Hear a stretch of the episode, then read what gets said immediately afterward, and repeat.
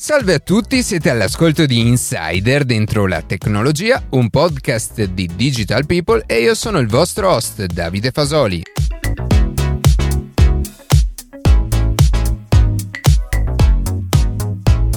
Oggi cercheremo di capire cos'è il cloud computing, ma soprattutto l'edge computing e come queste due tecnologie sono fondamentali per lo sviluppo di una società più smart. Prima di passare alle notizie che più ci hanno colpito questa settimana, vi ricordo che potete seguirci su Instagram a chiocciola dentro la tecnologia, iscrivervi alla newsletter e ascoltare un nuovo episodio ogni sabato mattina su Spotify, Apple Podcast, Google Podcast oppure direttamente sul nostro sito.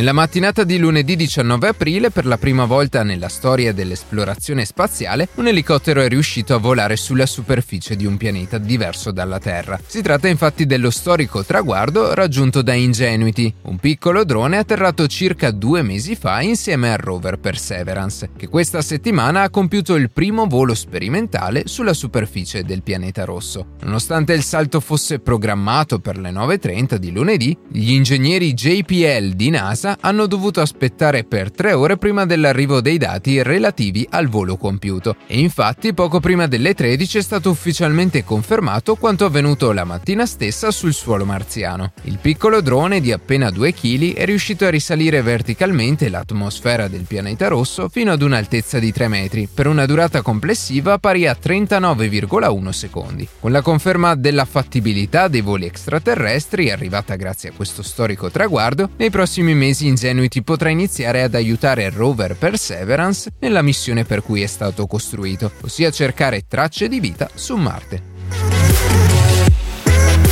Apple il 20 aprile ha presentato AirTag e i nuovi iMac e iPad Pro con processore M1. AirTag è un piccolo dispositivo per geolocalizzare qualsiasi cosa si associa ad esso. Per funzionare sfrutta la tecnologia di cui avevamo parlato in una notizia nella puntata di due settimane fa, ovvero la crowd localization, cioè qualsiasi dispositivo Apple nelle vicinanze di qualsiasi utente sarà in grado di aggiornare la posizione del nostro AirTag, permettendoci di ritrovare l'oggetto associato anche a migliaia di chilometri di distanza. A differenza del GPS, questa tecnologia permette di risparmiare moltissimo sulla durata della batteria e considerando il costo del singolo tag di 35 euro e l'influenza di Apple sul mercato renderà questo tipo di dispositivi altamente diffusi. La seconda novità sono stati i nuovi iMac che grazie all'architettura M1 che come abbiamo detto nella prima puntata del 2021 rivoluzionerà il settore dei PC nei prossimi mesi sono diventati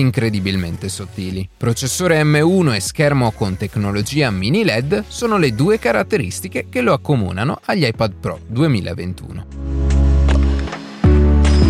Dopo numerose indiscrezioni che ne vedevano il lancio previsto per questa primavera, Microsoft a luglio dovrebbe finalmente presentare la piattaforma Cloud PC. Il servizio, basato sulla già nota piattaforma di cloud computing Microsoft Azure, permetterà dunque di accedere sfruttando una connessione a internet a un computer Windows, in qualsiasi luogo e da qualsiasi dispositivo. L'idea è esattamente la stessa che sta alla base del cloud gaming. Il sistema operativo, infatti, sarà ospitato collocato sui server di Microsoft, di cui potrà sfruttare parte della potenza di calcolo. In questo modo gli utenti che si abboneranno al servizio avranno a disposizione una versione sempre accessibile e aggiornata di Windows. Il prezzo, a detta di Microsoft, sarà fisso per utente e dovrebbe comprendere anche un accesso completo alla suite Office, come Word o Excel. Purtroppo non sono trapelate altre informazioni e ci sarà da aspettare quest'estate, probabilmente durante la conferenza Microsoft Inspire premiere prevista per il 14 luglio per sapere tutti i dettagli. Questa notizia dunque è l'ennesima dimostrazione di come ormai il mondo sia pronto e le grandi compagnie si stiano preparando per spostarsi sempre di più verso il cloud.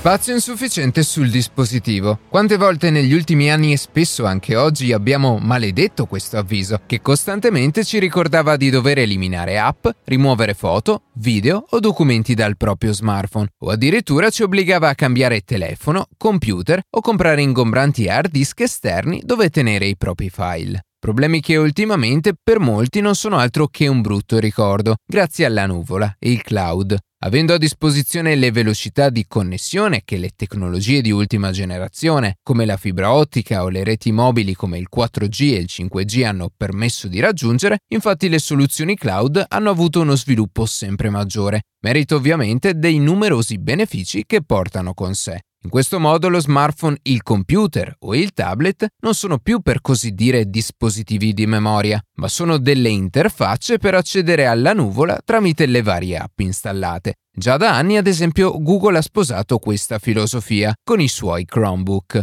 Tornando all'esempio di prima, tutte le foto e i documenti possono essere tranquillamente caricati sui computer, i server di Google Amazon, Microsoft e Apple e non occupare così inutile spazio sui nostri dispositivi. E non solo, oltre alla sicurezza di non perdere questi dati, li avremo sempre a disposizione da qualsiasi posto e su qualsiasi computer. Bastano solo un account e una connessione a internet. Semplice, no? Ma finché si tratta di applicazioni come quelle citate, la tecnologia del cosiddetto cloud computing, ovvero quella appena descritta, può più che bastare e ce ne accorgiamo costantemente. Ultimamente però sia le aziende sia direttamente o indirettamente gli utenti hanno bisogno di reattività, di avere a disposizione dati o poter fare calcoli in tempo praticamente reale. Una necessità che è frutto della sempre più crescente digitalizzazione che sta velocemente trasformando la nostra società, dalle smart city di cui abbiamo parlato qualche settimana fa, ai mezzi di trasporto a guida autonoma, alla gestione della sanità, ma anche a professioni che riguardano ambiti come l'ingegneria o l'architettura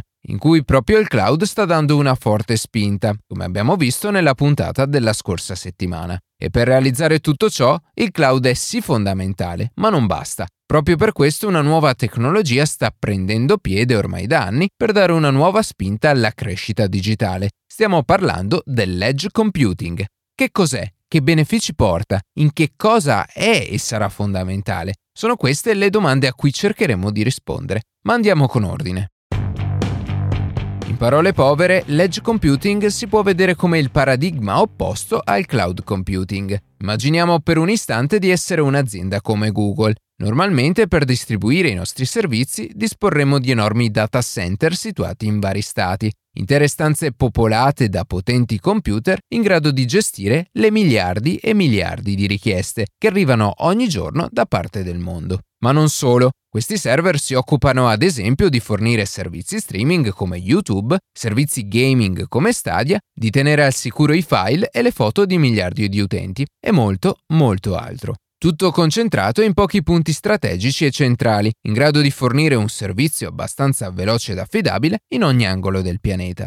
Con l'edge computing, al contrario, più server sono distribuiti in modo da essere il più vicino possibile all'utente finale, o addirittura alcuni calcoli potrebbero essere eseguiti direttamente sul suo smartphone o computer. Da una parte quindi tanti server in un unico punto, dall'altra pochi server in tanti punti. Ma quale dei due funziona meglio? Beh, in realtà non esiste una soluzione migliore o peggiore, dipende dalla situazione. Non solo, cloud computing ed edge computing non sono tra loro esclusivi, anzi è proprio una collaborazione e integrazione tra i due che potrà dare in futuro, e in realtà sta già dando, il meglio l'una dell'altra. Forse un esempio lo può spiegare meglio. Come abbiamo detto prima, un data center centrale che si occupa di tenere in memoria i nostri dati per la maggior parte delle applicazioni che attualmente usiamo è più che sufficiente. Esistono però delle tecnologie che necessitano di risposte veloci, in tempo reale o quasi. È quindi facile capire che più siamo distanti dal server che dovrà elaborare i dati, più alto sarà il tempo di risposta. Ed è per questo fondamentale accorciare il più possibile le distanze dall'utente finale, posizionando i computer che dovranno fare i calcoli sui dati ricevuti, ad esempio nel suo paese o addirittura nel suo quartiere. I server poi potranno continuare a comunicare con una base centrale per scambiare tra loro i dati e le nuove informazioni, ma a quel livello la velocità non sarà più indispensabile. Se dovessimo pensare ad un paragone, la struttura più simile potrebbe essere quella di un'azienda che fa consegna a domicilio. Una sede centrale si occupa di procurare e spedire i prodotti ai negozi affiliati che si occuperanno poi di spedirli ai clienti più vicini, in modo da accorciare al minimo i tempi di consegna. Gli ambiti in cui questo approccio è fondamentale o può rilevarsi molto produttivo sono decisamente tanti e la diffusione dell'edge computing non solo migliorerà dei servizi già presenti a livello di cloud, ma probabilmente porrà le basi per la creazione di numerose altre applicazioni che fanno proprio della reattività la chiave per funzionare al meglio. Vediamo quindi alcuni esempi di come l'edge computing è già attivo e alcuni scenari in cui potrebbe essere applicato.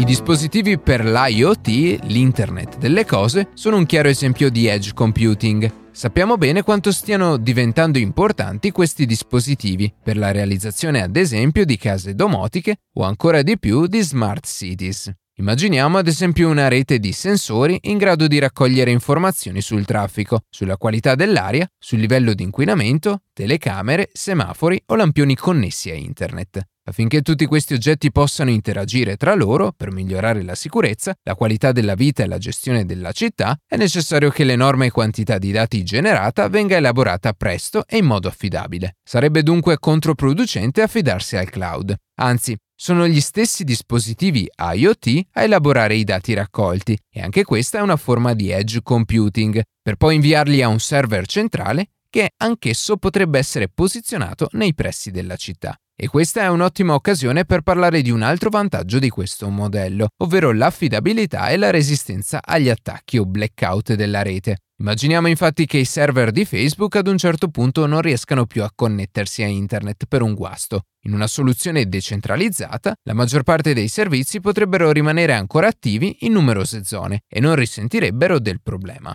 Una volta riattivata la sede centrale, questa potrà tornare a scambiare le nuove informazioni con quelle raccolte durante l'interruzione. In una smart city dove la gestione deve rimanere sempre attiva, questo fattore è indispensabile. Passando a un altro esempio più ludico rispetto al primo, l'edge computing può essere sfruttato per lo streaming e il gaming. Abbiamo già parlato nella puntata eSports, la nuova frontiera della competizione, di servizi di cloud gaming come PlayStation Now, Google Stadia o Amazon Luna, magari associati a un visore per la realtà virtuale. Per quanto riguarda lo streaming video, invece, lo scorso anno ricordiamo che servizi come Netflix o Prime Video sono stati costretti ad abbassare la risoluzione dei video per alleggerire il traffico sulla rete internet ed evitare così congestioni o blocchi. Partendo proprio dallo streaming video con un approccio edge, questi problemi sarebbero superati. Un server di quartiere, ad esempio, potrebbe tenere in memoria i film o le serie TV degli utenti collegati, per fornirli quando richiesti alla massima qualità molto più velocemente e senza intasare il resto della rete. Non solo, questo permetterebbe anche di avere un servizio di qualità anche con connessioni meno performanti della fibra ottica o del 4G.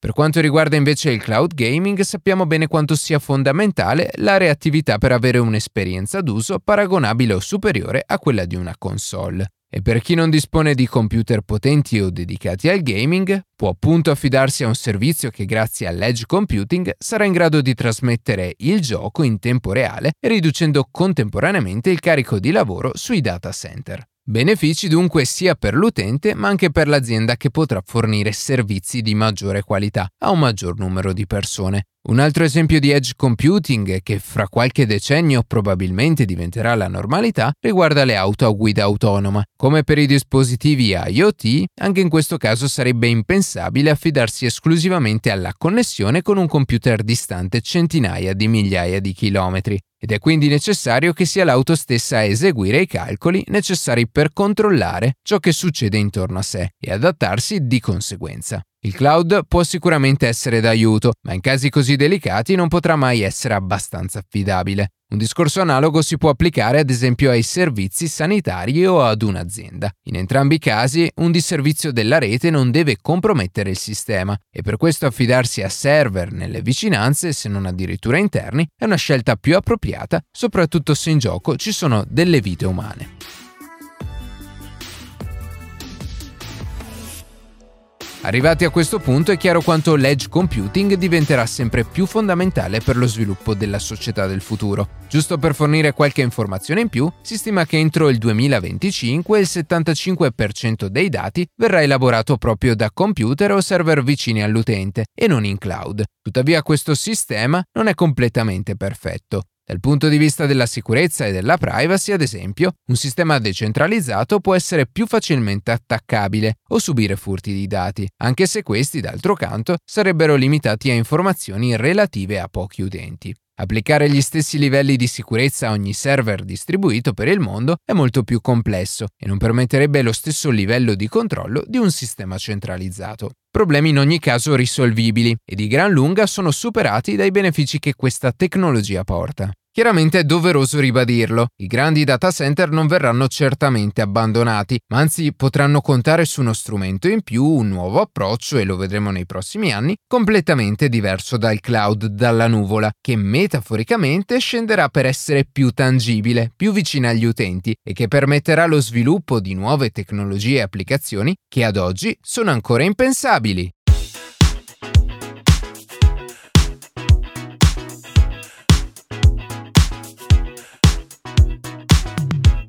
E così si conclude questa puntata di Insider dentro la tecnologia. Io ringrazio come sempre la redazione e in special modo Matteo Gallo e Luca Martinelli che ogni sabato mattina ci permettono di pubblicare un nuovo episodio. Per qualsiasi tipo di domanda o suggerimento scriveteci a redazione chioccioladentrolatecnologia.it, seguiteci su Instagram a chioccioladentrolatecnologia dove durante la settimana pubblichiamo notizie e approfondimenti. In qualsiasi caso nella descrizione della puntata troverete tutti i nostri social. Se trovate interessante il podcast condividetelo che per noi è un ottimo modo per crescere e non dimenticate di farci pubblicità. Noi ci sentiamo la settimana prossima.